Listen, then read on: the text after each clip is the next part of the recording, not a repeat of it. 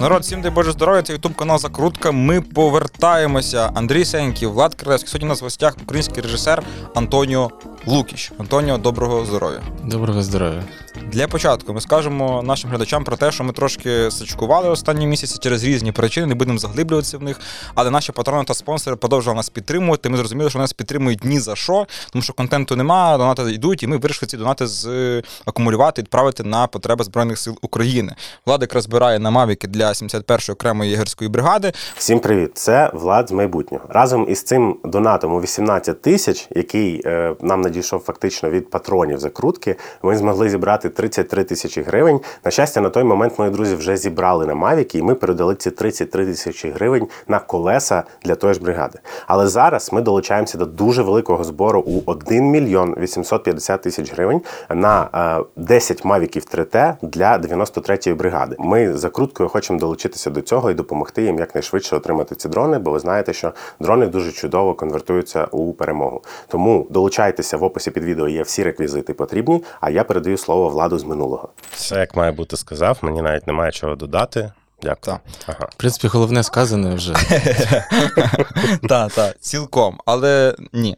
Е, Антоніо, е, ти український режисер, мої думки, тихий, Люксембург, Люксембург. Це е, всі знають, всі про це говорять. Я подивився кілька твоїх інтерв'ю, і ну ти вже прям ну, все розказав. Чому Аміль Раміль, і всяке таке, і всяке І таке. історію з потягом теж. Так, так. Тобто, в, в принципі, тобі, напевно, не буде супер цікаво знову це все повторювати. Але напевно, мені і тобі було б цікаво поговорити про те, чому ти боліваєш за англійський Тотнем. Це основна причина, чому ти тут сидиш. Тому що я також боліваю за цю команду, і дуже мало людей на планеті Земля, і особливо в місті в Києві і Україні, котрі також підтримують цю команду.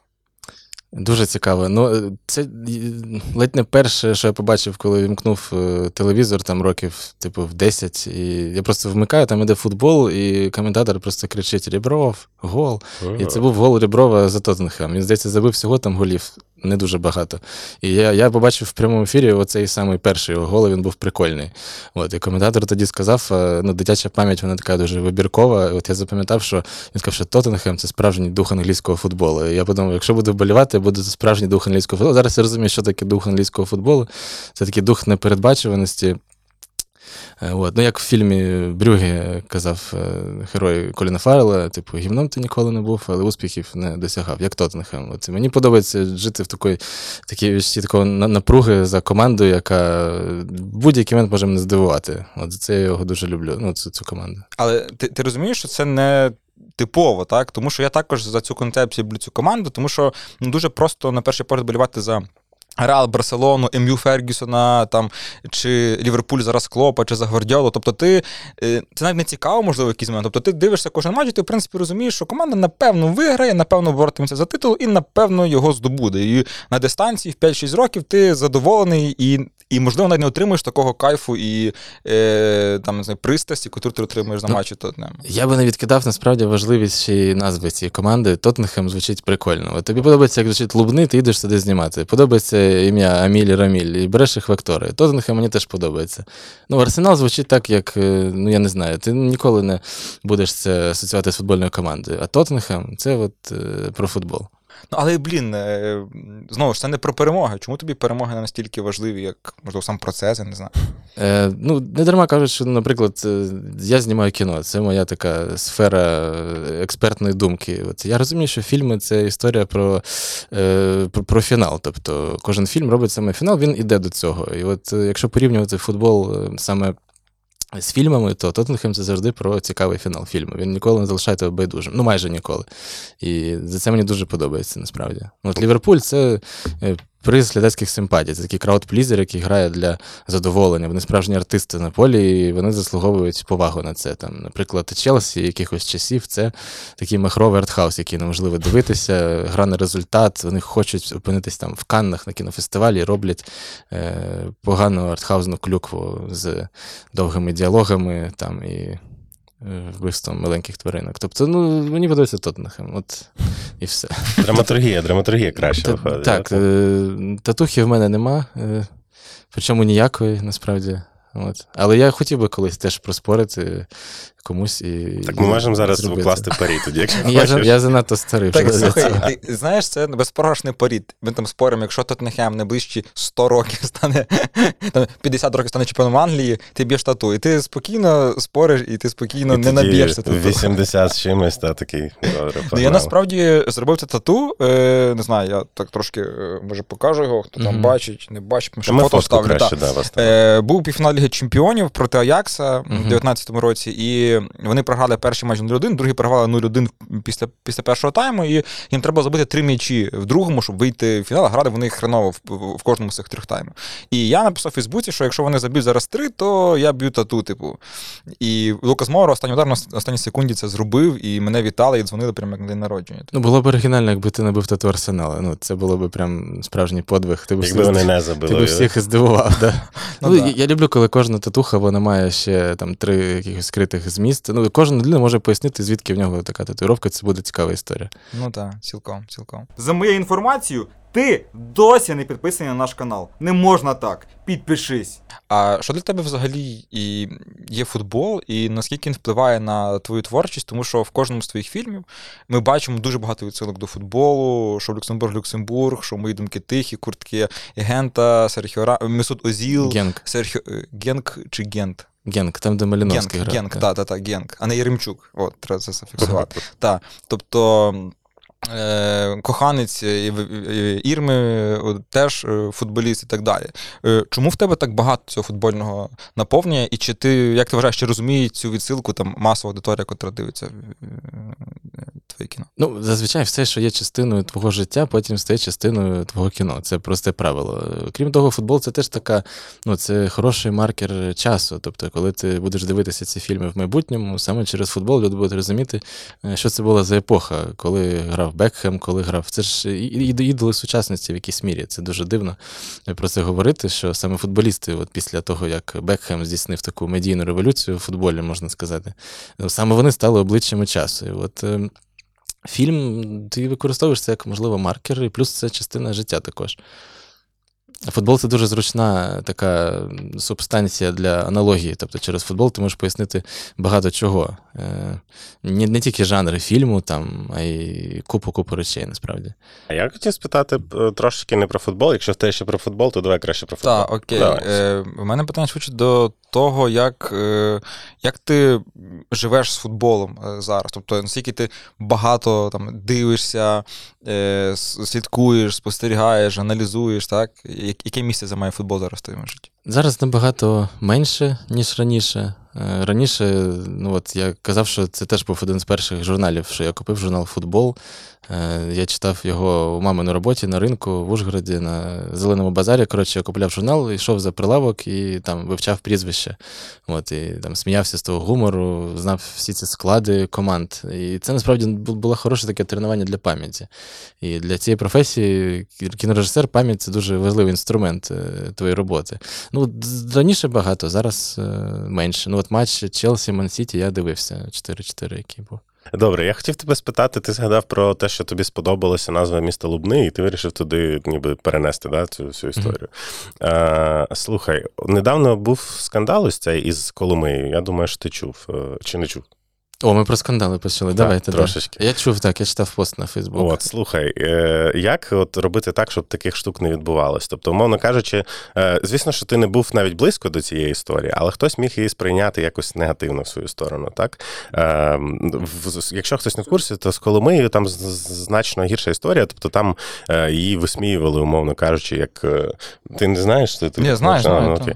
Її там прям ну, висміювали як якесь недолуге трохи місто, знаєш, не, не, не до місто, якесь село, а в місто дуже така велика історія насправді. Та навіть От. якщо б не було історії, не було. Так, ну це взагалі це- це- це мов- моветон, скажімо так. От, а Лубни ти просто взяв, як умовно кажучи, середньостатистичний райцентр, та і. і... Ні, Ні-ні. добре.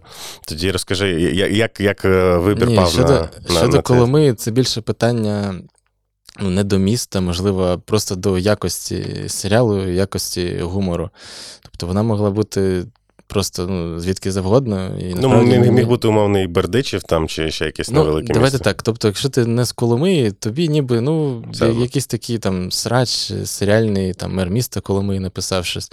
Якщо ти з Коломиї, я, наприклад, дуже болісно реагую, коли я би, наприклад, щось таке побачив про Ужгород, Ага. якась би е, Ужгородка приїхала би в Київ, і тут би просто не знаю, там осоромилась там в кафе, потім ще на побаченні, потім сказала би якийсь тупий жарт і, і так далі. Ну, так, мені як ужгородцю було б супер неприємно. Е, Або десь як частково киянину. Якщо бачив фільм про е, киянку, яка приїжджає там в Нью-Йорк, і ну от Як просто Емілі в Парижі теж було минулого року, що українка там щось ворвала речі в Парижі, щось таке там. ні, це росіянка, здається, була, ні? Ні, ні, ні, ні, це точно було про Україну, бо Це там... фільм? Ні, це серіал на Netflix. Серіал на І він такий теж е, такого ж рівня приблизно. Ну, от е, так, якщо ти трішки, трішки от включиш емпатію до цього, ну якби до, цього міста, ти розумієш, що це так, можливо, ну, якось неприємно. Але Ага. це питання якості. Я вважаю, все-таки можна зробити симпатичного, цікавого персонажа з Коломиї, який не буде викликати жодних там негативних якихось конотацій. Ну от з Лубнами, якщо ти кажеш, то ми просто намагалися підібрати містечко, яке монтувалося би по суржику з тим Мгм. суржиком, на, на якому говорять хлопці. Тобто Ага. спочатку з'явились хлопці, і далі почнеться постійне переписування сценарію. От. І хлопці з міста, близнюки, селище міського типу. І ну, ніби сам Бог волів там знімати там, але в близнюках просто нема маршруток. А це була важлива складова сценарію. От, там всі ходять пішки, бо. Близнюки не такі великі. Ага. А Лубни я пам'ятаю дуже добре з дитячого табору е, біля Херсону. В 12 років я туди їздив. І я от завжди кажу, що мене дуже складно там вразити діалектами, бо я з Ужгорода, я чув, здається, ну все ж тільки можна. От. Але там були хлопці, які мене вразили. Вони говорили ходить, говорить, балить, і там первий, кожний. Чекай, ти був І- е, в таборі біля Херсона, і там були хлопці. Хлопці, да, хлопці з Лубнів, Ага, да, я да, думав, да. просто Ні, ні, на Полтавщині. група, ага, я, я, можливо, якось заплутано. Да, там була Так. просто групка хлопців, Мгм. коротше, з Лубен. От. Мгм. І вони дуже дивно говорили. Вони Клас. говорили всі ці слова, і я спитав: ну і після кожного слова вони додавали ще бля. І я подумав, які сміливі, цікаві люди. Е, Давай я спитаю, звідки е, ви? Вони сказали, ми з Лубен. І тоді ж не було там інтернету перевірити, де ці лубни. Я вже потім дізнався, що це Полтавська область. І колись я сказав, так, я до вас приїду. От, і приїхав вже е, з фільмом. Ти з ними зустрівся чи ні? Ні, я не маю уявлення. Вони були настільки Можливо, і так. настільки хуліганського виду, що я не знаю, такі зазвичай, на жаль, ну не. Не все в них благополучно в житті складається. А як ти. е, Як тобі вдається, на твій погляд, е, тонко та добре передати атмосферу ну, в Лубнах, наприклад, так? І не образити абсолютно нікого з Ну як, як не образити? Ну, я, здається, образив всіх е, Та- мам е, в світі, там, ну, тобто, Аміль, який матюкається там. Ну, тобто, неможливо зробити щось я про це, е, в публічному полі, нікого не образивши. Тобто, це частина, частина гри, особливо зараз. Це найгірший час, щоб бути публічною персоною, артистом. Тобто, що б ти не зробив, ти ризикуєш, що тебе закенселять звідусіль. Тому потрібно, мабуть, в якийсь просто це забити і робити все згідно твоєму власному відчуттю, того, що добре, що погано. Просто в нас воно дуже розхитане, це відчуття доброго і поганого. В цьому всьому біда. Ми просто розучилися відрізняти одне від іншого, що можна, що не можна. І ну, до, до всіх виникають якісь е, дурні питання. Андрій, ти розумієш про що? Так, абсолютно. Абсолютно. Е, Ти сказав про добре і погане, і це чудовий момент сказати, що ти недавно запустив е, свій блог про кіно. Які, які ви уважні е, інтерв'юєри? Ви А як підготувалися? А як же? Я, я навіть. е, В нашому цеху називаємо це так прибуло, і ми не могли цього не Я вам співчуваю, да. Переслухати, переслухати Мінкульт Привіт це та ще тортура. Але е, у тебе з'явився канал про кіно. Називається він е, Мої думки про кіно. Дуже З назвами завжди в мене були Але мені здається, що це дуже влучно. Влучно? Е, ну, так. головні герої мого фільму Колі і Вася. Я думав, що я так і не зможу це побороти. Але це мої думки про кіно, Так. і це зразу І це мої думки про кіно. Так, і це мої думки, тобто, ну, все. От. Е, і розкажи про нього, як чому, чому ти вирішив його створити? Ми подивились перший, я подивився. Ну, ти, напевно, теж подивився перші два випуски, дуже класно, нам сподобалось. Е, ну, не, не все, що хочу розказати про фільми. Фільм це взагалі дуже така е, зручна штука, аби пояснити те, як ти бачиш життя. І от саме фільми в якійсь мірі вони і транслюють певний стан душі людини, там, стан часу. Тобто е, в мене не збиралася купа ідей, е, про що мені було б цікаво і самому послухати, і що цікаво було б розповісти. От. І тому так я вирішив, що можна спробувати. Поки що це існує як е, освітній канал, тобто ми просто його робимо. Він не дуже дорого е, коштує. Ну так, плюс-мінус. Ви самі розумієте, що таке випуск е, ролика з коротесеньким відео і з усім іншим. Але в мене вже було десь 10 порядку пропозицій по рекламним Мгм. інтеграціям. Так.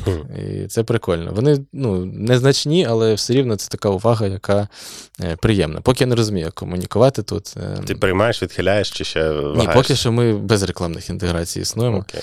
От, але е, в майбутньому подивимось. Все-таки це робота, яку роблять люди, не тільки я, і можливо, щось придеться. А в тебе пише, е, що випусків буде 92, тому що там перший дроб 92, другий дроб 92. Чому саме 92? В тебе вже є сценарій всіх 92 випусків Я думаю, тут так само, як з Тоттенхемом. Ну, Тому Просто 92. Ну, я не знаю, мені здавалося, що е, разом от зі, з нашою командою, зі співсценаристом, монтажером, ми розуміли, що у нас є тем приблизно от, по різним параметрам, там і персоналі, і течії, і е, роздуми, якісь есе. У нас є тем на, от, на 90. Потім у мене ще дві ідеї з'явилися. Я додав сказав, що давайте 92 випуски зробимо. А як ти думаєш, якщо ти дійдеш до 92, а ще будеш ще щось сказати? ну, я буду як в? Топ Гір, будуть спецвипуски.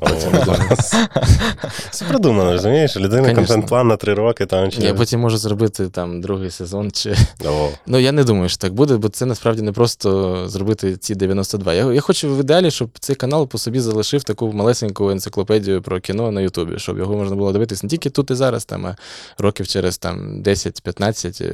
Е, цікаво буде дізнатися про новий Голівуд, наприклад, от, як він змінив правила гри в кіно. От, ти відкриваєш випуск і якісь цікаві думки, ніби заново побачити щось давно знайоме. От цей канал якраз і, і пропонує в своїх роздумах, так? е, В роздумах там про Бога. Наступний випуск буде називатись е, чому. ну, Коротше, він буде про дитинство в кіно. Тобто, чому дитинство найважливіша тема в творчості кожного режисера. І насправді е, це ду- ду- дуже такі для мене визначні роздуми. Тобто роздуми про те, що решту життя ми проживаємо, намагаючись осмислити те, що з нами сталося в перші там 4 роки або 7 років. А сьогоднішнє дитинство сьогоднішніх дітей взагалі воно, е, мабуть, найскладніше і тим самим найунікальніше. Розумієте? Угу. Так, ну в тебе там справді багато таких рефлексій, саме роздумів, е, таких і філософських, і освічених, бо ну там база кіно, звісно, колосальна абсолютно. Я не дивився відсотків 80, напевно, з того, що ти там. Ну, ніби як це, це така е, рекомендувальна функція, вона теж присутня. Тобто, якщо ти хочеш потім цей фільм подивитись, то будь ласка, там якісь цікаві приклади ми також будемо пропонувати. От. І це Ну. не займає багато часу, насправді. Ну, я так розумію, що ці теми десь ти в, голові обдумуєш просто постійно, потім викладаєш це умовно на папір, на сценарій, і воно виходить в YouTube, зрештою. Так, так. Ну, є сценарист, е, який допомагає наситити це конкретними прикладами. Мгм, Є там певна ідея. Ну, от там, там різні насправді цікаві будуть історії, і кіно про складні відносини в подружжі буде тема, і якісь окремі особистості, там чому Вес Андерсон найгірший режисер Всесвіті Мгм. буде тема. І я дуже хочу зробити цей випуск е, без зайвих там спойлерів. Е, Спробую довести цю думку до якогось логічного фіналу. І плюс це рефлексія на, на сьогоднішній день також. Угу. Бо багато чого змінюється по ходу історії і всередині тебе. І от випуск про негідників, насправді він е, дійсно був таким откровенням того, що нас завжди вчили показувати складних героїв. Тобто, Ага. е, якщо ти показував негідника, просто. Ну, от, якщо тільки зло, це відразу було всім нецікаво. А насправді життя зараз існує по іншим правилам. От. І чомусь мені здалося, що зараз хороший час, аби хороших людей показувати хорошими, поганих поганими. Але це, це, це те, що не, роб, не, роб, не роблять кіношники з принципу, бо це Зазвичай, коли в тебе дуже одноманітний е, негативний персонаж, та, е, то це якісь е, характеристики якогось мультфільму, знаєш, то, що він хоче робити зло, бо хоче робити зло. І людям це справді не подобається, я навіть за собою помічав. А, але при цьому я, от е, в, тому, що ти там е, обговорював, е, кілька персонажів ти назвав, до яких в мене не було співчуття. Ти думаєш, що загалом режисер все-таки вкладає е, бажання, щоб люди е, мали емпатію до негативних персонажів? Чи Це просто саме ускладнення його там сценарної арки, чи як це називається? Ну, це спроба вімкнути механізм твоєї емпатії. Тобто, Ага, так, щоб ти показати тобі героя так, щоб ти дожив з ним до фіналу. Фільм це взагалі це дуже-дуже просто. Ти просто маєш втримати увагу і все. Мгм. Просто якісь фільми втримують увагу 10 хвилин, тобі не цікаво, якісь півтори години, а якісь утримують увагу 10 років. Ну, от ти подивився хрещений батько, і цей фільм стає частиною твого життя, наприклад.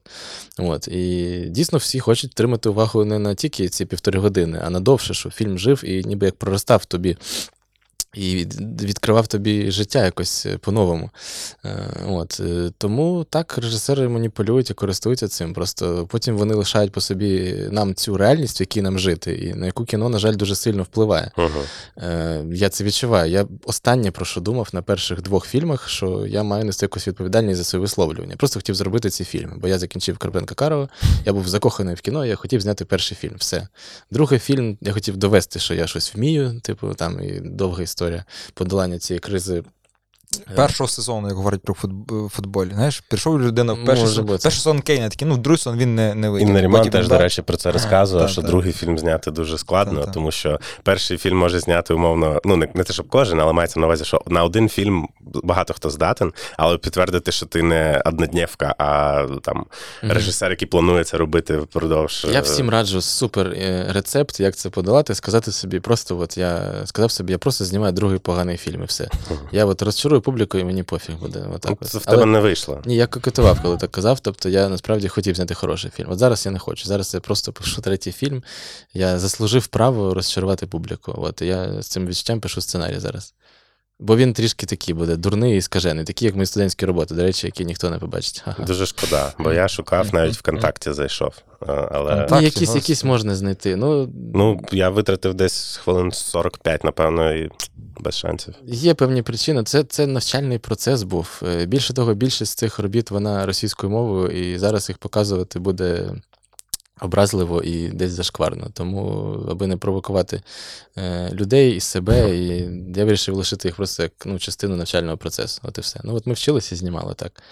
А потім все змінилося в 2014 році, коли ти принципово розумієш, що кіно має бути там українською мовою, і треба якось з цим е, ну, працювати. Е, Ми говорили ще про негідників від твоє друге відео на каналі, і я е, подумав про те, що ну, виправдати можна будь-кого. Фактично в кожному фільмі братів Коенів, ну там, там майже завжди всюди є одні, одні ж негідники, але ти розумієш, в принципі, принцип е, е, життя та роботи і, і дій кожного з них. Так? Тобто ти ніби їх, їх, їх можна зрозуміти, їх можна поняти, що так однозначно. Як ти думаєш, чи може потенційно е, західну публіку зацікавити з часом якесь кіно про Путіна, про Росію, так, котрі, котрих також теоретично можна буде виправдати, так, для так котрих також все так однозначно. Можливо, вони хворі, не хворі, мають якісь там е, свої внутрішні е, причини і так далі. І чи це кіно може більше зацікавити західну аудиторію, ніж е, очевидне кіно про жахи, котрі відбуваються в Україні і нашу, е, там, е, і нашу долю?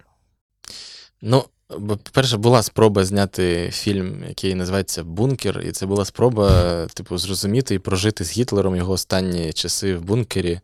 Е, ну, це дуже моторошний фільм, насправді. Не наче вони мали на меті виправдати, але вони і актора підібрали такого, і вів він себе так, ніби він хотів в нас викликати якусь е, емпатію. Тобто, ну так само, як зняли бункер, колись знімуть бункер 2, тільки він буде не про фашистську Німеччину, а про Росію. От і все. Ну, тобто, у мене взагалі теорія, що Бен Стілер, коли, коли зіграє роль Зеленського і отримує за нього Оскар. І от такий фільм я дуже добре собі уявляю. Це дуже прикро, якщо Зеленський не пройде кастинг на роль за себе. Та. Я, я вважаю, що це прокляття стати, нажити своїм життям на повний метр. Це реальне прокляття. Я нікому цього не бажаю. Це треба зробити або щось дурне, або е, героїчне, або вмерти. Але жодне з цих е, напрямків Та, це, складні. це не просто. Ну, з, з нормальним життям це мало пов'язано. Мгм. Ну, умовно, з планомірним нормальним. Авт, автор Дюни казав про те, що він дуже співчуває тому народові, який опиняється у владі героя. Тобто, коли герой веде за собою народ, це дуже непроста доля. От, і Дюна, вона частково якраз про це. Дюна це була, здається, перша книжка, яка намагалась показати Месію е, не ідеальним, а зі своїми пристрастями та похибками, помилками.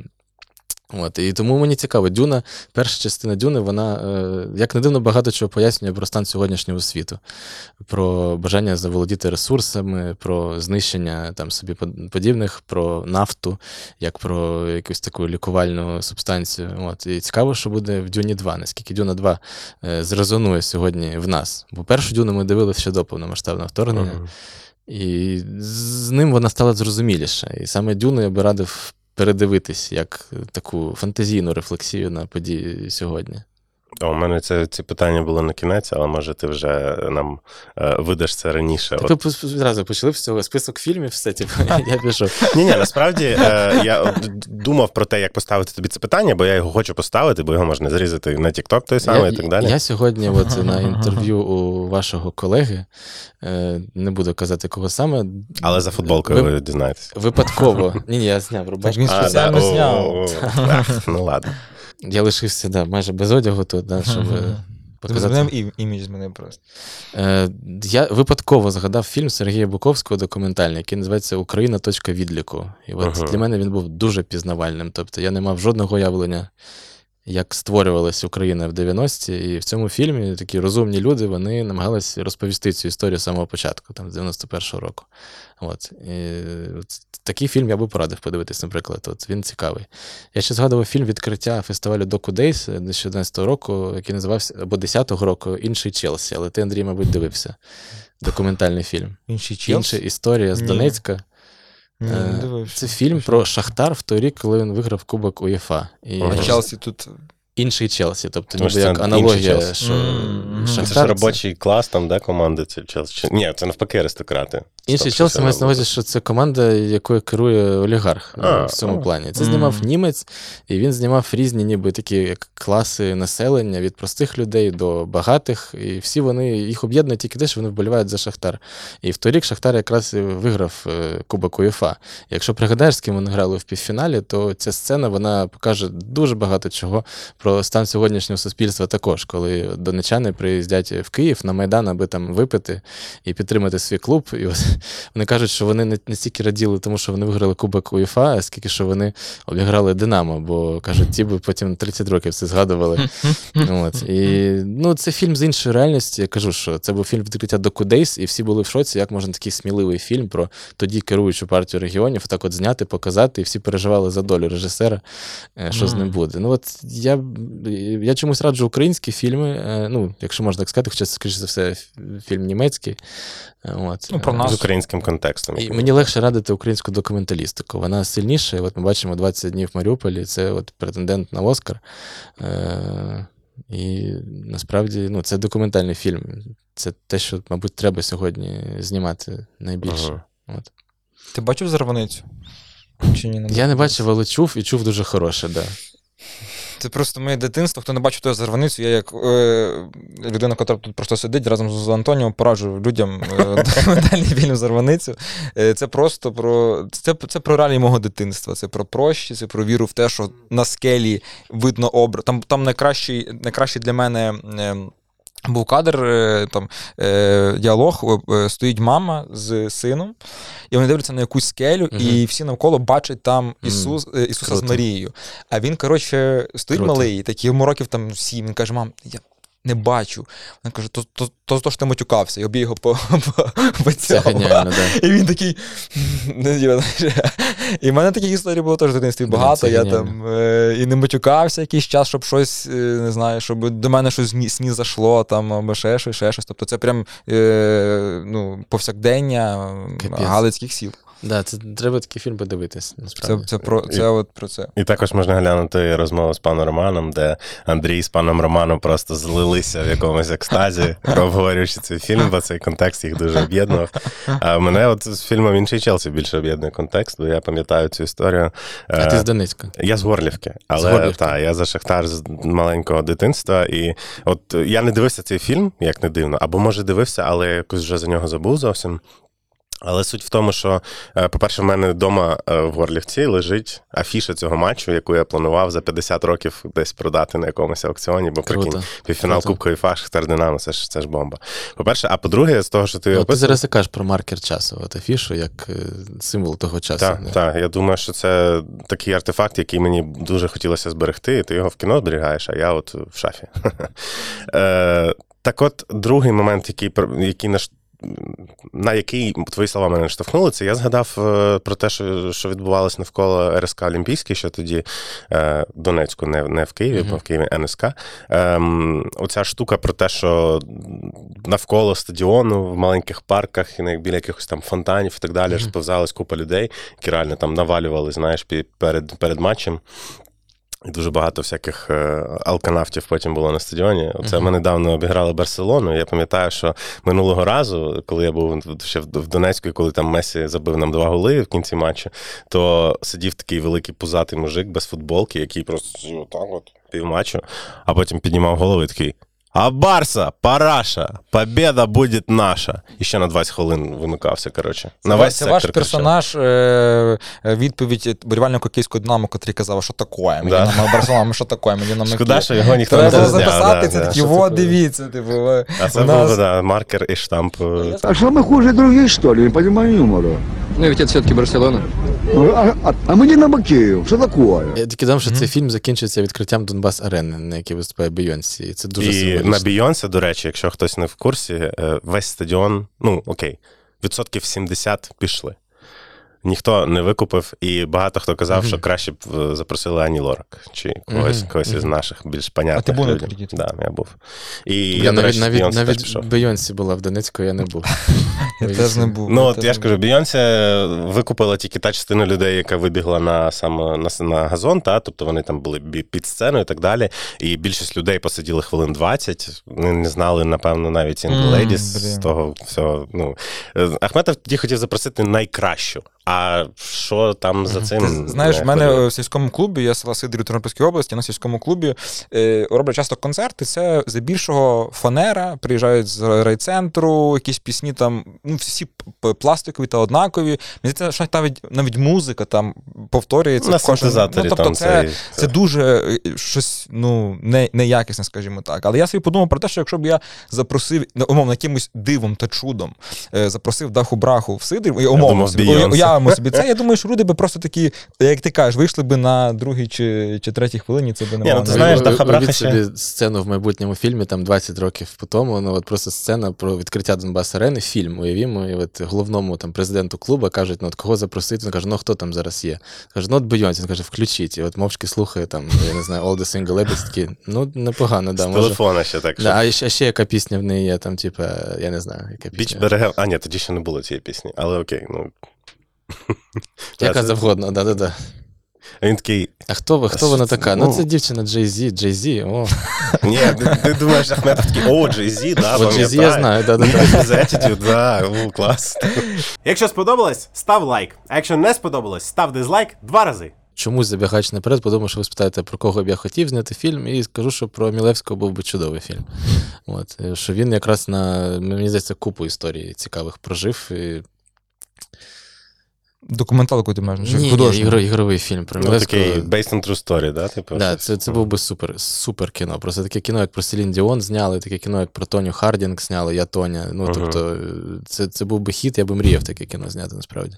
Аліїв би, в принципі, підійшов би теж, ні? Ні, так це мають грати актори, котрі Ні. навіть, Ні, можливо, ні, не я маю на схожі. увазі його історія і теж десь. Історія поруч Ліва для цього фільму про Мілевського підійшла. То як окремо, мабуть, мабуть, і ні. Все-таки Мілевський це такий, ну, Моцарт, такий футболу, який з 4 років, там вже, ну, трішки старше вже. Це, це геніальна історія про типу, і відп- падіння. відповідальність за свій там талант, тобто і про талант як про тягар. Тобто, ну це ж справді тягар. Це дуже складно бути талановитим. Просто бути, не мати нічого і реалізовуватись при цьому. Знаєте, є ці прикольні розсинхрони, коли у людини там здібності і таланти от стільки, а реалізації от стільки. І Ми бачимо цих персонажів в різних місцях, там і на Ютубі, і, і там, я не знаю, на футбольних полях там навіть.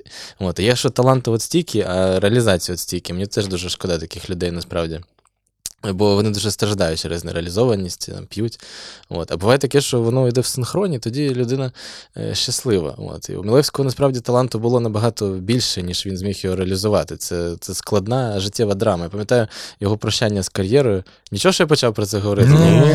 Його прощання з кар'єрою зазвичай з гравцем прощається там на стадіоні, під оплески, під дощ. І от Манчестер ішов дощ, це і був фільм, натхнений прощанням з Алексом Фергюсоном, коли йшов дощ, і ми не розуміли, люди плачуть, чи це типу вода. От, і прощання з Мілевським сталося на сцені там комік-шоу 95-го кварталу, де він сів, йому винесли кальян. І почали якось дуже так несмішно жартувати. Я подивився на цю людину, і він ледь не плакав в цей момент. Розумієте? Ну, це. Він герой, на жаль, він герой драматичного фільму, а не тупої комедії. Е, от в чому справа. І чомусь до нього я відчуваю якусь таку емпатію. І через нього можна розказувати про божі речі, як не дивно. От, от в чому справа. От таке кіно я би подивився, насправді. Я, як його зняти і якою мовою, білоруською чи е, ну, українською такою. Що це були, були Ну, інші він, часи. е, він, напевно, та білоруською, напевно, не знає, якщо чесно. Та. А, може, і не знаю. Я Та не не знайомий. Я не знайомий. Я знайомий е, з, з ним. е, Ну, це, це просто е, ну, це, це персонаж просто. У нас Ні, так- можливо, слухає хтось, хто там Мілевського там знає чи любить. От хочеться от, ну, дійсно побажати йому здоров'я, насправді, щоб все з ним було добре, щоб він якось подолав цю кризу. Що тільки кончені люди сміються над ним, мені здається, сьогодні і взагалі. От, якось так. Абсолютно, абсолютно. Хоча в мене був жарт як про нього в фільмі, е, в, перш, в короткометражці. М. Яку ми не побачимо. Так, так, так. Шкода. Дякую, дякую. дякую. Може, хоч жарт перекажеш, чи то, то не смішно буде зовсім. Там був жарт про те, що коли там сер Алекс Фергюсон, типу, виплюнув е, жвачку, це остання жвачка Фергюсона, і потім продали на аукціоні за 350 тисяч доларів. І в цьому є ніби, як два підтексти. Перший підтекст це що мистецтво це наділяти предмети значенням. Тобто ця склянка нічого не значить. Якщо там її не знаю, там з неї поп'є там Ді Капріо, вона відразу перетвориться на об'єкт нос- носія якогось значення. От Фергюсон цю жвачку наділив значення, вона стала коштувати дорого. І тоді, коли знімав фільм, я погуглив, скільки коштує Мілевський на трансфермаркт, і він коштував, ну, типу, стільки же. От, тільки жарт був в тому, що жвачка вона буде дорожчати, а типу, трансферна ціна Мілевського буде меншити. От, і, на жаль, але мені було ну, от потім е, соромно, сумно за цей жарт, насправді. І можливо, це одна з причин, чому я не хочу цей фільм показувати. Ну, Це просто там було так, от просто в прокидку це сказано. Е, От, але в цьому є сенс, насправді, чому. Е, Кар'єра взагалі футболіста, вона така швидка, вони ніби як горять, а потім страждають до того, щоб знайти себе. І я не бачив в історії кіно жодного переконливого фільму про кризу спортсмена, який е, завершує кар'єру. Більшість спортивних фільмів це крінж, переважно. Миль, мильні якісь. Ну, ти бульбашки. погоджуєшся так, що переконливого драматичного фільму про людину. Яка... Ну я передивився, ну, ну типу, ну я згадую там гра як Бекхем, шаолінський Та футбол. ні, Та та ну, це- шаолінський футбол. Ні, я просто кажу, А, що це а, а де, де, де ну. ці драми? Ну, от як про Тоню Хардінг, да? Про Я Тоня. Про Гаскойна могли зняти щось неймовірне, мам, про Ну, Беста. Тобто, ну, є, є ж Д- історії. Дешеві нетфліксівські Так, ну, це дуже, це дуже, якось не знаю. Мені, мені про це ну, в Пластиково. цьому контексті, але виходить, що трошки зворотня історія. Це ем, Едді Орел є фільм. Е, Про хлопця, який захотів виграти Олімпійські ігри, і він не знав, чим йому там займатися, і випадково обрав е, стрибки з лижами. Оці то, що Мгм. з горки з'їжджаєш і стрибаєш. Да, з трампліну. От е, і він він ні, він їх не виграв, але він на них попав. І от оцей шлях від нікого, фактично, до людини, Ну, яка хоче попасти на Олімпіаду. це типова історія. Так, якась. але це Була- просто- Був фільм про сирійську біженку, досить, е, досить непоганий, котра потрапила на Олімпіаду також в команді. І ще є багато сюжетів Біженці. про історії, як там е, пловці, які не бачили басейну в своєму житті, та потрапляли на Ну, На да, найповільніший пливець. Та, та, ну, тобто та. ви зараз кажете Ну, про та, те, що та. кіно це відхилення від норми. Тобто, коли якесь відхилення від норми, це відразу стає Це цікавим. цікаво. Да. Єдиний, єдиний якийсь вартісний е, фільм, котрий, ну, серіал навіть, так, котрий я бачив, е, для мене це серіал про Сандерленд. Ти бачив серіал про Сандерленд? І- Ігровий чи документальний? це документальний серіал. Документальний є хороші. А, документальний а, чи окей, based окей, окей, окей, окей, ти про ігрові. Да, да, да. Ну, про Рексем Райана Рейнольдса теж так, цікаво так, подивитися. Про Бекхема цікаво подивитись. Last Dance дуже цікаво Так, подивитись. А от е, про спортсменів, от я колись пробував про Оксану Баюл писати, потім це якось зійшло просто там. Е, коротше, типу, пустілі по тормозам. Так, ну, воно просто не знаю, складно от, примирити навіть цей байопік, от, форму з тим, як влаштована от, у нас тут реальність. Ну, якось так. Е, Ти говорив е, е, трошки раніше про публічність і те, що зараз в- цей час дуже складно не наразитися на хейт, роблячи будь-яку публічну, е, е, будь-яку публічну роботу. Тут питання е, до того, як взагалі маневрувати, чи потрібно маневрувати, бо інколи ж справді бувають, ну, типу, прям якісь дуже дивні, я не знаю, слова, вчинки, е, рішення і так далі. Не можна ж просто перти, незважати на те, що, можливо, ти зробив якусь так, чи сказав якусь фігню. Дивлячись, яка в тебе мета, що в тебе на меті. Тобто, що ти робиш? Ну, моя робота це не публічна особа, моя робота це знімати фільми. Тобто, сестри Кардашян, вони якось теж змінили правила гри і виявилось, що достатньо нічого не робити, а тільки провокувати контент, і в житті все буде дуже добре. Але за цим дуже добре нічого не стоїть насправді. І в цьому проблема. Е, Тобто. Так, ти маєш не нести відповідальність за свої там висловлювання. От не всі просто там це розуміють. От і тим більше міняється час там, так, і те, що ти казав сьогодні, через кілька років е, здасться тобі ну, зовсім чимось іншим. От і все. Ну, Не потім- знаю. Ну, для, для мене це, ну, це ж випробовування, це м'ядне труби, це ж про це, про е, випробовування саме там славою якоюсь. Публічністю. Нам дивно з вами от тут сидіти і про це говорити, бо ми не такі прям відомі люди, от, але все рівно ви ж продукуєте щось, так? Ви робите тіктоки, якусь думку несете до людей. От повинні розуміти просто, яку саме, тобто про, про що ви як люди, тобто ви про е, який відгук ви шукаєте. Нас на режисурі телебачення, де я вчився, завжди вчили, що відгук на ненависть спровокувати набагато легше, ніж відгук на любов. Тобто всі новини закінчуються тим, що десь там в Китаї народилася панда, і це один відсоток цих новин, аби в кінці е, вдало зманіпулювати людьми. Адже відгук на любов спровокувати дуже складно. От на початку повномасштабного вторгнення, як не дивно, е, те, що я бачив в публічному полі, е, і те, що мене дуже, ну, я не знаю, важко сказати, я радів від цього, але люди були об'єднані саме якось любов'ю до чогось одного, розумієте? Е, Співчуттям. Дуже легко було всіх розчулити якоюсь новиною. Їх було купа просто. От. І для мене це ідентифікатор такий дуже важливий. Суспільства, поряд з яким я би хотів знаходитись поруч. І те, що там творить там, навіть прізвище не хочу називати з політехніки, жіночка. Вибачте, да. Ну, це, це зовсім про інше. Ну, тобто, таких людей хочеться, звісно, менше мати е, поряд. От. Слухай, ти сказав дуже важливу річ про те, що е, відгук на ненависть можна викликати легше, ніж відгук на любов. Е, і от у мене завжди було таке відчуття, що е, багато українських режисерів е, вони трошки зловживають цими трагедіями. Так, українська історія наповнена дуже великою кількістю таких е, трагічних важких подій, так, про які можна очевидно розпа- Будь-яка історія будь-якої країни. Але напевно. наша в тому числі, і ну, ми розказуємо про себе.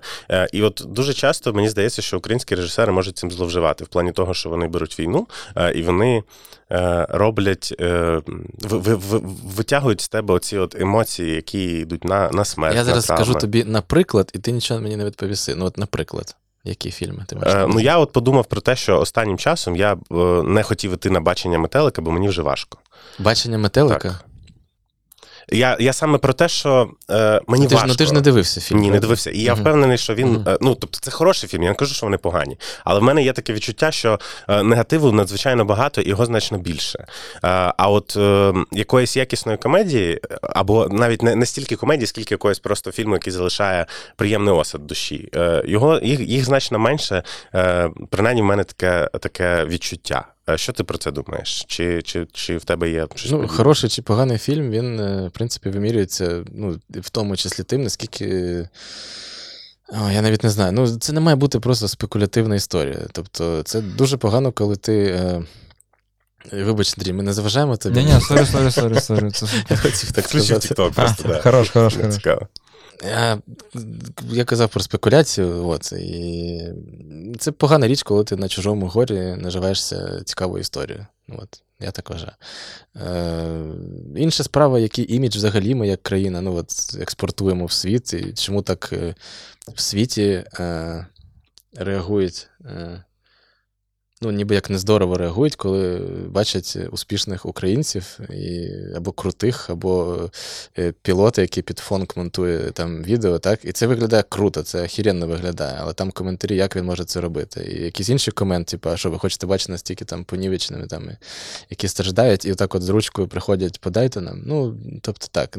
Україна через кіно постійно експортувала імідж дуже стереотипної країни там третьої культури, третього світу, де все дуже погано, всі щось хочуть там і їдуть працювати з сурогатними мамами. Ну, навіть знайомий режисер італієць.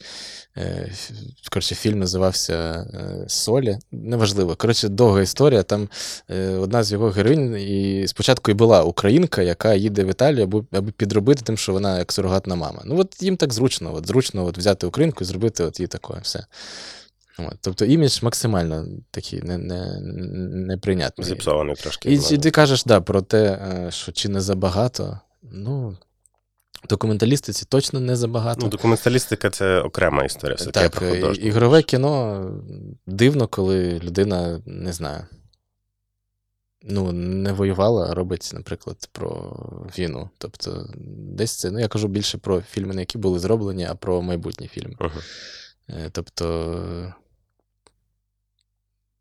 Я, я, я знаю. Зрештою, я знаю військових, які хотіли би після війни знімати кіно. От, і от вони зможуть розповісти історію зсередини там, правдиво. Просто їх треба навчити цьому інструменту. Я би, наприклад, мріяв про таку ну, майстерню, аби е, просто дати оцей інструмент розповідати такі історії. Е, Це були б дуже цінні і потужні фільми, мені здається. Е, Інша справа, що я думаю, що найпронизливіші, найточніші фільми про війну їх зазвичай роблять саме діти війни. Тобто ті люди, які саме були дітьми, коли відбувалося все найстрашніше в їх житті. Чомусь їм от видніше, як, як воно було е, по-справжньому.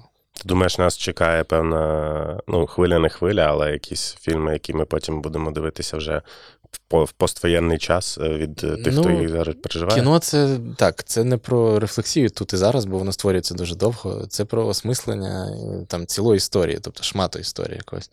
І в майбутньому так. От. Колись через 100 років, звичайно, хочеться, щоб про нас знали як про е, країну не тільки, яка відома спортсменами і війною. Це печальна характеристика країни.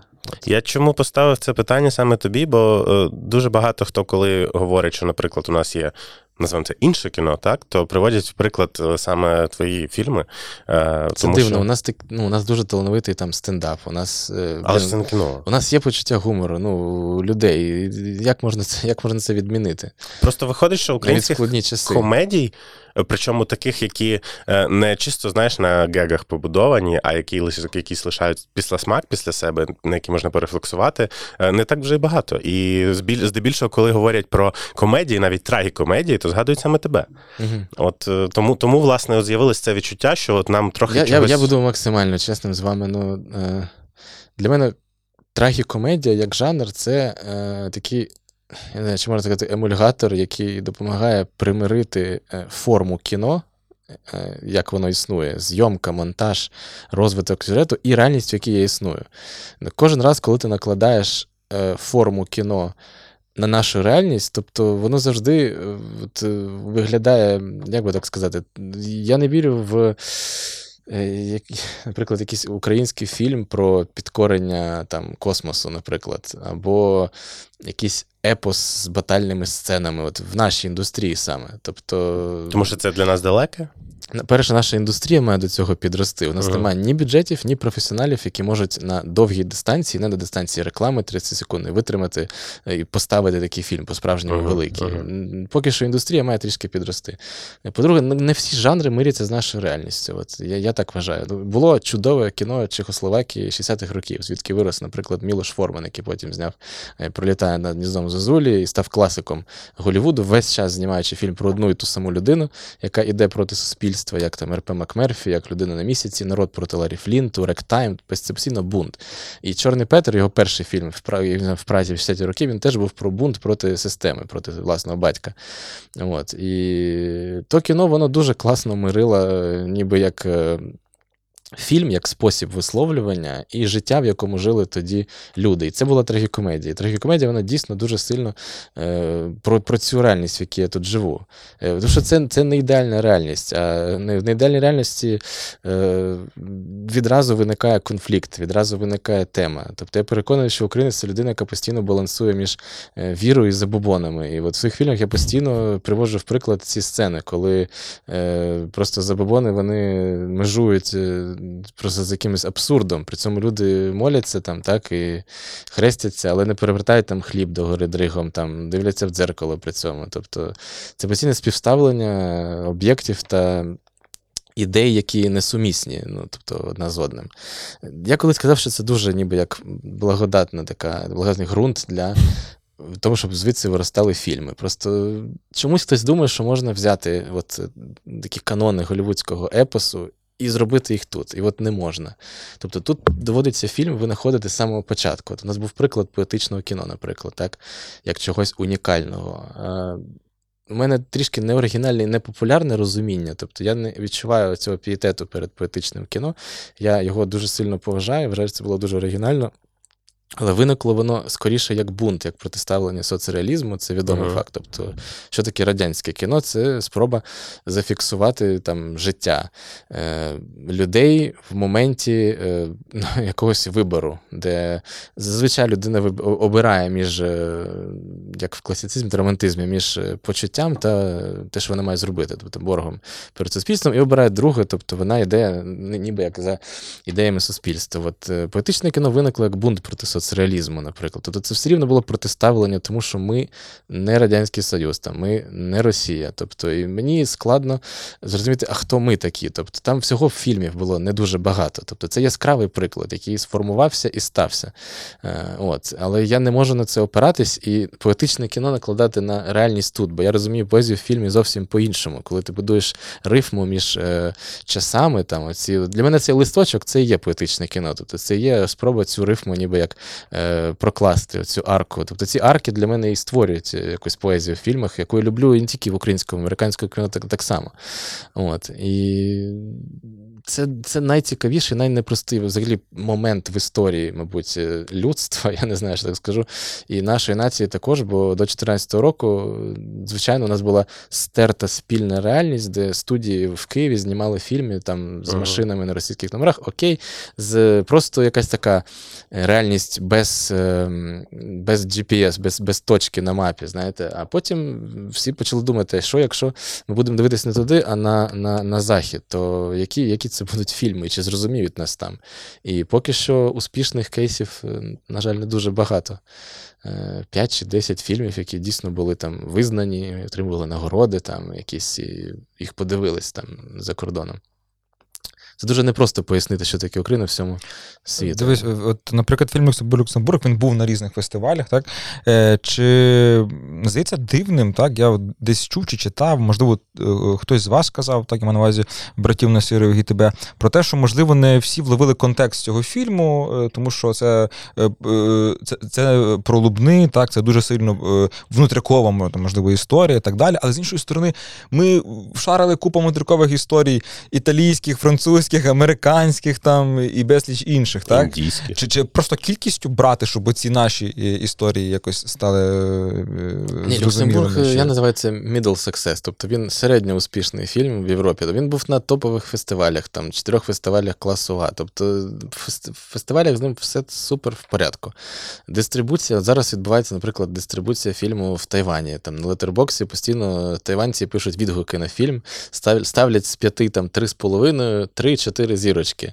І діляться враженнями там. І наші люди запитують, а як ви подивилися? Вони кажуть, ну от в Тайвані показує зараз в кінотеатрах цей фільм. Ну це прикольний інфопривід, що український фільм в, Тайв... Круто, Тайвані. круто. Як це так? Ну тобто, це він ти- трішки щось. е, Три з десь половиною, показується. чотири це З п'яти. хороші оцінки п'яти. там. Так, ну звісно. Для летербоксу це хороші, да. Ну, як кінокритики сучасні кажуть, підходять до тебе і кажуть, е, там, я, мені дуже сподобався цей фільм, це просто це, це чудово, це, це, це кайф, там, три з п'яти. Отак от вони кажуть. Ну, там. п'ять це, напевно, дійсно Ну, шедевр не неймовірний знаю. на все життя. Це та? типу татуху набити і, і зробити суїцид потім на честь цього фільму. Клас. Слухай, а щодо дистрибуції, до речі, у нас дуже багато хто зрадів про е, в той момент, коли на Нетфліксі з'явилось багато українських фільмів, та? але потім дуже розчарувались тим, що це вони тільки в Україні з'явились. Тобто вони з'явились на платформі, але Так. поширення тільки на нашу Ну країну. не тільки там країн Ну, 5-10 може. Здебільшого це е, Україна і, можливо, Ну, це теж, це теж непогано. Непогано те, що взагалі люди платять за контент. Це, це я був так. максималістом в цьому плані. Я от робив фільм і казав, викладайте його на трекери відразу, мистецтво має бути доступне. А потім я отримав відсоток з прокату за Люксембург і більше так не кажу. Е, Що, що ти скажеш? е, Чому зараз так складно або не складно? Я, як взагалі відбувається ця історія з поширенням? Ну, тобто, чому, чому в американському Нетфліксі нема наших фільмів? Отак, от я спитаю. Якихось наших, може, якісь є. Там не тільки наших нема. Тобто американці дивляться кіно Окей, візьмемо Іспанію тоді. англійською мовою. Ну да, та в Іспанії, і- може, є якісь фільми з України. Ну, вони не стають такими там популярними, можливо. Зараз, я не знаю, я дозволю собі сказати, що, можливо, зараз це не на часі. Ну, от Мгм. зараз, ну, якось так. Я маю, маю на увазі от розповсюдження українських фільмів за кордоном, можливо, зараз дійсно не такий момент, щоб ми прям пишалися купою прикладів там на Нетфліксі. Типу, все ще буде? Але я, я не маю, от, як би так сказати, я не маю жодних підстав думати дійсно, що так не буде. Мгм. Підстава тільки одна, якщо все молоде покоління роз'їдеться нафіг по світу і буде вчитися всюди, тільки не в Україні, і не захоче повертатись. Там дуже радіють білим біженцям. Ну от ви не уявляєте, наскільки вони прям. Е, є, є країни, які дійсно, от в Ірландії мені таксист, дідусь сказав, що нарешті через 20 років у нас буде хороша збірна по футболу. Тому що народяться. Блін, я думаю, що. Ну, але слухай. А збірна Франції. Джеймі Ткачуки, типу, і там е, Олівер Степаненко, типу, і вони будуть там розривати з Ірландію. От розумієте? Ну, от і добре, добре, якщо б вони, я не знаю, як це пояснити, щоб саме кінопокоління, от їм складніше, мабуть, ніж спортсменам. От молодь не хочеться втратити. І Я в цьому плані я застрахований, що я маю вже два фільми, мені що показати і де знайти фінансування. Я про це думаю найменше. От. А коли в тебе немає нічого, то тоді дійсно складно. А ти не передбачаєш, що буде навпаки, умовно кажучи, вони поїдуть по якихось прикольних університетах, нароблять класних студентських робіт, а потім Мгм. приїдуть і їм держкіно зразу нате, тримайте, і всі Ну, всі це дуже знімають. позитивна думка. Тільки ти зараз приблизно як е, перекладаєш кіно на, на, селе, на селекціонері в футболі. Тобто, що ніби як легіонер пограв і далі Да-да-да. класно грає за збірну. Ні, кіно легіонерів не існує. Тобто це кіноеміграція. Тобто Мілош Форман, коли поїхав е, в Голлівуд, він більше в Чехію не вертався знімати. Ну, окрім фільму Амадей, але це був фільм. Е, ну, це був американський фільм, Мгм, мгм. де грали американські актори, просто в декораціях Праги. Ну, а також ти, типу, знаєш, ти твій клуб Голлівуда, збірна України. Такий. Я Ну, б- вирішив так. Я би грав за такий клуб, насправді. Це типу, ти знаєш, е, раз на раз на 10 років приїжджаєш, е, знімаєш якусь 20 хвилинку і всі щасливі. Та при цьому ні, ну. такий розклад. Якось типу Або- між програмку. Ні, або, або кліп. е, Це максимум, можливо, якийсь, якийсь український контекст там, знаєш, ти м- максимум, що всі люди зможуть там. Ні, я просто про Тобто те, що не виходить, якщо ти вчився умовно в іншій школі, е, ну, школі мається на увазі як інституції, е, то мало шансів потім робити Ні, українське є, є шанси, є багато режисерів, які вчилися в Польщі, там, в Лодзі, і потім повертаються і знімають тут. Але потім все рівно вертаються в Польщу. Угу.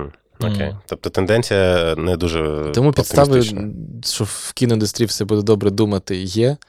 Е, от, але поки Але все що бути нема піклування держкіно. Ну так, оскільки ми тут на Лаврській, чому б не До речі. сказати пару поганих слів про те, як існує сьогодні держкіно. А розкажи, які найключові там претензії зараз? Ну, якийсь план. Вони випустили план виро- виробництва, де серіалам 900 приділяється- годин щось там. Да, щось- серіалам приділяється якась надмірна увага. Не зрозуміло, хто буде ці серіали робити.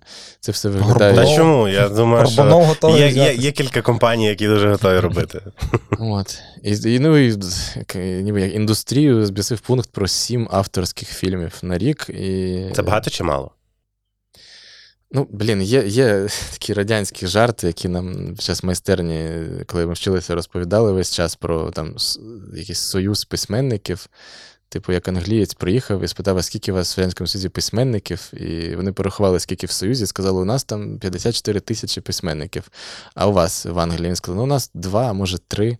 От. І ну, сім, сім хороших авторських фільмів дійсно це немало. Але сім Просто, просто, при- фільмів просто це типу... претендувати на них будуть усі 54 тисячі е, письменників, яким, які хочуть щось знімати, і, мабуть, мають право на це.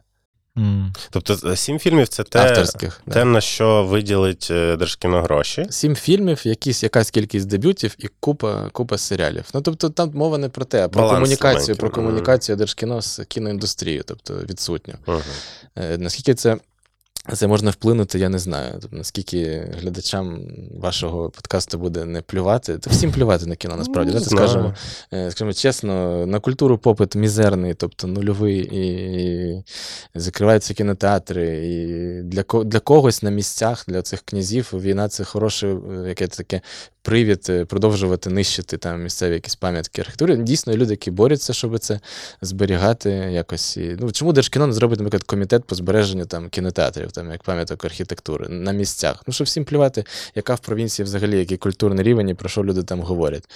Е, Ну, давайте будемо чесні, насправді. Для нас величезний був сюрприз, коли. Я зараз сумую трішки за кінотеатром Ужгород, який в центрі міста, але позитивна новина, що через дорогу там дуже-дуже поряд відкривається мультиплекс е, в торговельному центрі, і от це кайф. В Ужгороді буде мультиплекс. Круто. Е, Мгм. Нехай Держкіно якось посприяє і мультиплексу також, щоб вони, я не знаю. Ну, тобто, немає цього піклування про індустрію зовсім ніякого. Але я не жаліюсь. Тобто, е, це зведи так було, кіно створювалось всупереч, а не завдяки. Завжди так було у нас чи всюди? Е, У нас, у нас. Ага. Ну, я не можу, я можу зі Швецією порівняти, наприклад. Ні, там, там не так.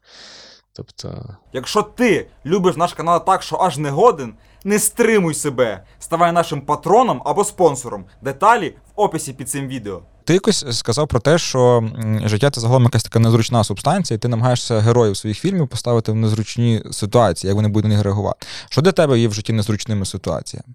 Інтерв'ю, Андрій.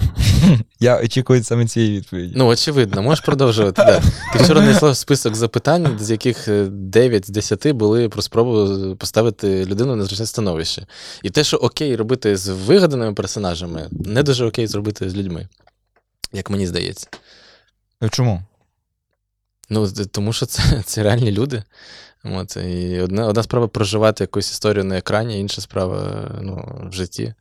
Тобто, не знаю. Я не дуже поважаю цих контент-сікерів, які шукають за що зачепитися. Як. Ну, до, до всіх можна за щось е, зачепити, зачепитися, але е, не знаю, життя це постійна, постійна спроба подолати ці незручності від самого народження і через садочок, школу. Просто е, не знаю. Я можу сказати так: е, в кіно ти постійно намагаєшся. Е, Ніби як е, кристалізувати ну, з життя історію, по-перше, друге, з людини е, характер. Тобто, що таке характер? Характер це е, не те, які ми, як ми виглядаємо, там, як ми вдягаємось. Там. Характер це момент вибору. От коли людина робить вибір, це є прояв характеру. Там, втекти чи лишитись, сказати промовчати, там, вдарити чи бути побитим. Ну, такі три класичні приклади. От незручність вона і провокує людину робити якийсь вибір. Ти ставиш людину в незручне становище, і у багатьох з нас насправді нема цієї е, внутрішньої інструкції цього е, fuck you сайту, де е, буде тобі пояснювати, як діяти в тій чи іншій ситуації. І от е, в житті таких ситуацій дуже багато, коли ти просто відбувається щось, і ти не знаєш, як реагувати. І що робити? От цей момент. Паузи це є найцінніше, мабуть, що є в фільмі, що ти можеш просто віднайти з цієї реальності. От момент, коли людина приймає якесь рішення, тобто момент народження ідеї на обличчі людини за одним відомим угорським режисером Вячеславом Сабін, каже, що для нього це найцінніше взагалі, що є е, в цьому мистецтві складному кіно. І жодне інше мистецтво не здатне це е, передати. От. Але десь це роблять журналісти, коли е, ставлять людині незручні запитання. Тобто є люди, які дійсно хочеться спитати їх щось незручне. От. Ну, от, власне, про те, я просто закінчу журналістикою, в нас, от ти про це говориш, ти про це мені писав. А в нас завжди було от, номер один. Так, у нас ми, в принципі, не журналісти, ми, в принципі, просто говоримо грубо, грубо кажучи, ні про що і не намагаємося нікого ставити незручне положення. Це такі якісь. Ні, у вас, Е, у вас, ні, у вас може вийти, може не вийти. Я не знаю. Ну, це, так, це, так, це, це, так. нормально. Ну, так, це... так, так, так. Дивись, але нас завжди вчили, типу, що найголовніше для інтерв'юера, якщо це справді інтерв'ю, справді жанр, е, жанр інтерв'ю, поставити людину в незручне положення, щоб в неприродньому для неї стані показати, ну, типу, Справжнє. яка вона є. Так. І е, інколи це не має жодного сенсу. Умовно, ти робиш історія, не знаю, хлопець, котрий, наприклад, я робив репортаж і інтерв'ю з людьми, котрі жили з Інченком в Радомишлі. Його перший тренер, його вчителька. Е, я їздив там е, в школу і до його діда, тобто зняв е, з фотоапаратом. Все Чу- це, Чому я це не дивився? все Ну, це ж- зробив. От, і там не було, я нікого з них не ставив на незручне положення, очевидно. Тому що мені було цікаво, просто як там Сашко грав в футбол, а що у вас була за команда, як він вчився. Та Це, напевно, той, це той момент, коли твоя цікавість співпадає з Е, цікавістю так, публіки. і Так, це так, так. Тут немає жодної провокації. Але Зінченко на мене дуже сильно образився, тому що я без його дозволу вторгся в його життя. При тому, що А уявити, якщо б ти діда до сліз довів ще. я діду тоді включив фінал Кубка Англії, де грав Зінченко, тому що він сам не міг настроїти антенну. Ага. Тобто я фактично ще й діду поміг. Ну, а він образився, тому що я без його дозволу вторгся в його життя. При тому, що не було жодного негативу, жодних там. Ну, коротше, типу, прям. Ну, а ти зрозумій Зінченка, зрозумій його як людину, яка, е, можливо, не хотіла б, щоб щось Я роз- особисте бачили там.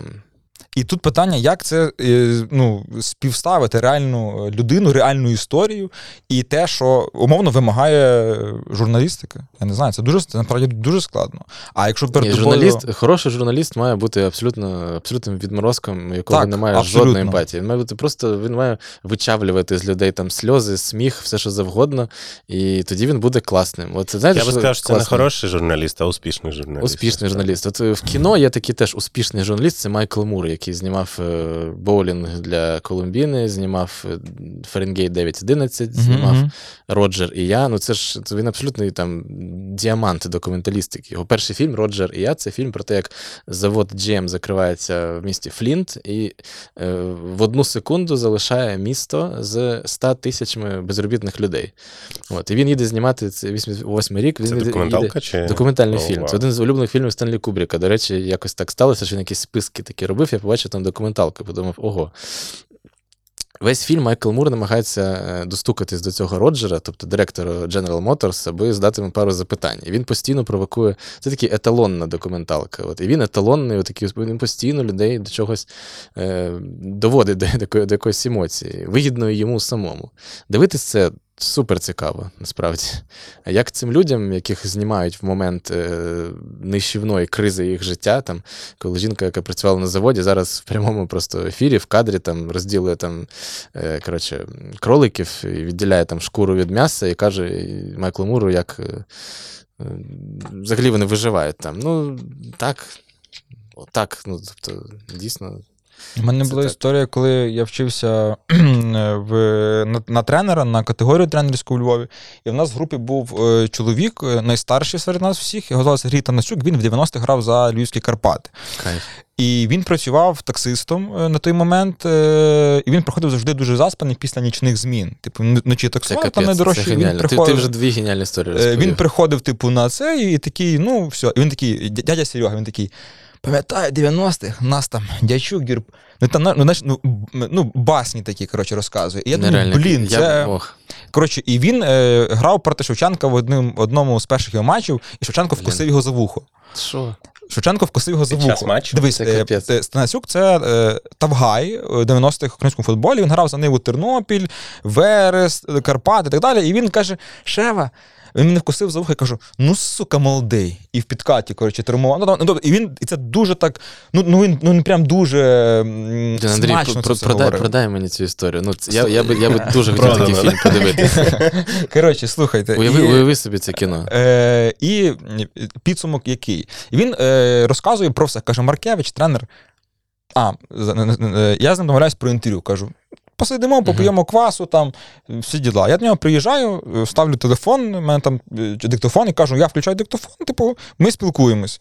Е, і ми там говоримо, там він каже, він Маркевича грав, Фоменка, там він каже, Маркевич, ну там і розказує, Фоменко там на бабки кидав. Ну, тобто, прям всі деталі, які тільки можна. А потім в кінці каже: типу, закінчилась кар'єра, е, які гроші, які були, витратила жінка на якийсь невдалий бізнес, грошей не залишилось, я пішов таксувати. Перше було стидно, прикривав е, рукою лице, а потім такий, блін, а що таке, ні в кого не краду грошей, все нормально Можна, і так можна... далі. 5 Так. копійок, будь ласка. Та. Перша сцена фільму, просто ніч, такий мужичок сідає в машину, там підвозить якусь буху компанію, там, знаєш, вони виходять, і один чувачок такий затримав погляд на ньому. Як його звати?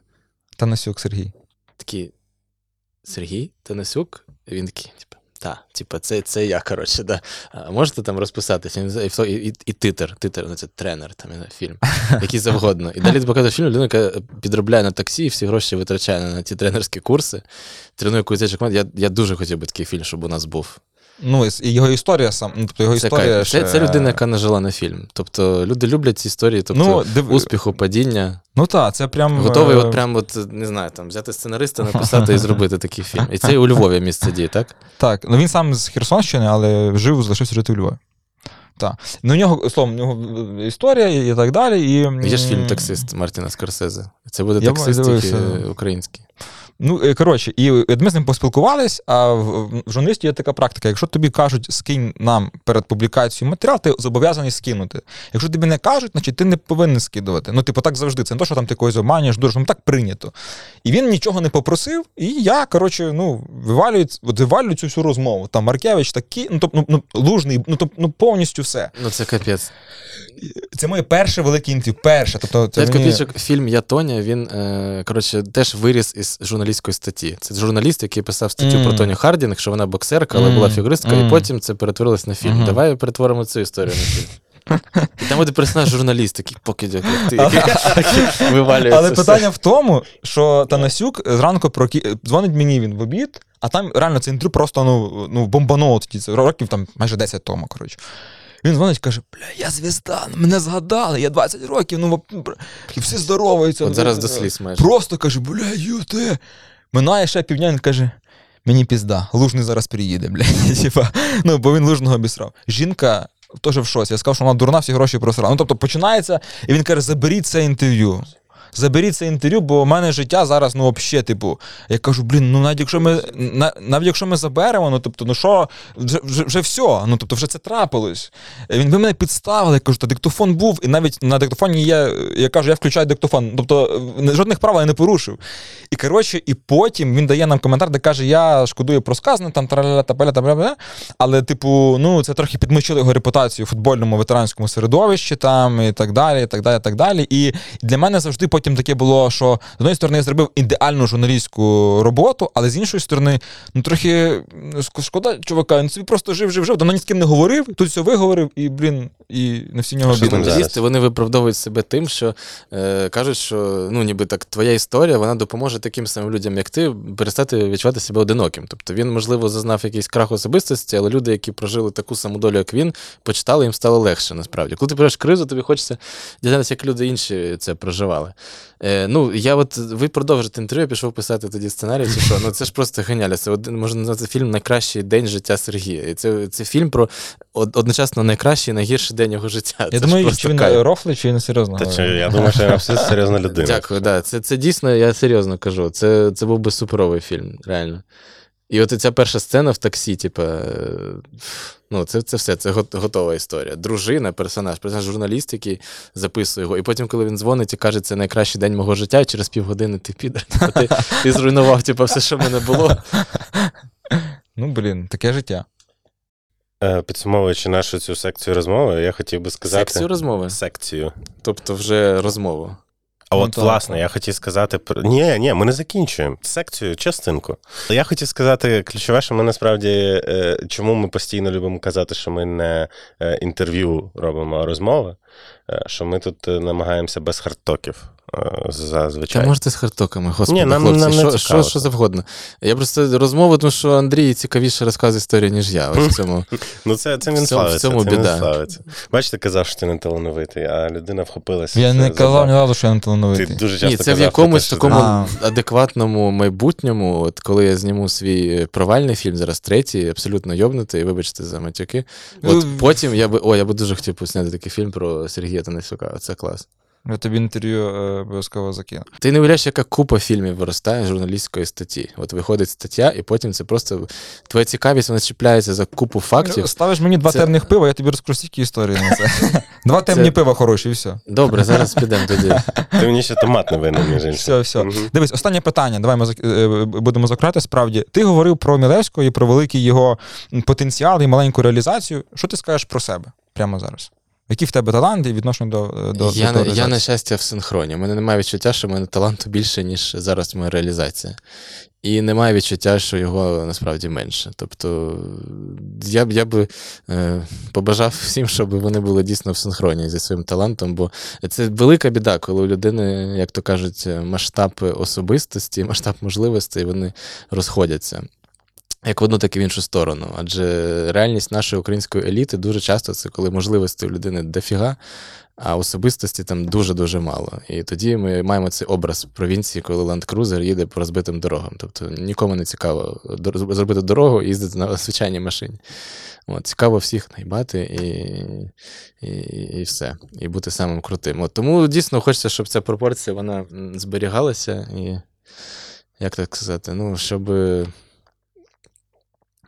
Порядним челядникам много еліт. Ну, Що, що тут можна додати? Це вже хто звучить на, на, на, на, фініш цього подкасту. Ну, е, не знаю, ні, ні, в цьому плані мені пощастило, мабуть.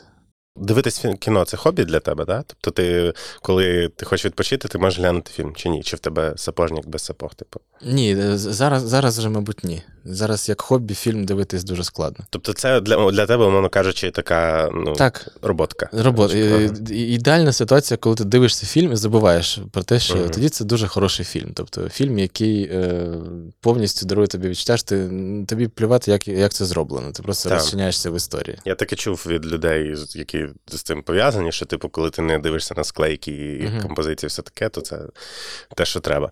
А, окей, але я хотів я спробую виписати все, що ти назвав в нашому подкасті, Мгм. потім в, в опис. Е, Але можливо, є фільм, який би ти хотів додати до цього списку. Таксі 3, е, форсаж. Клас. Форсаж який?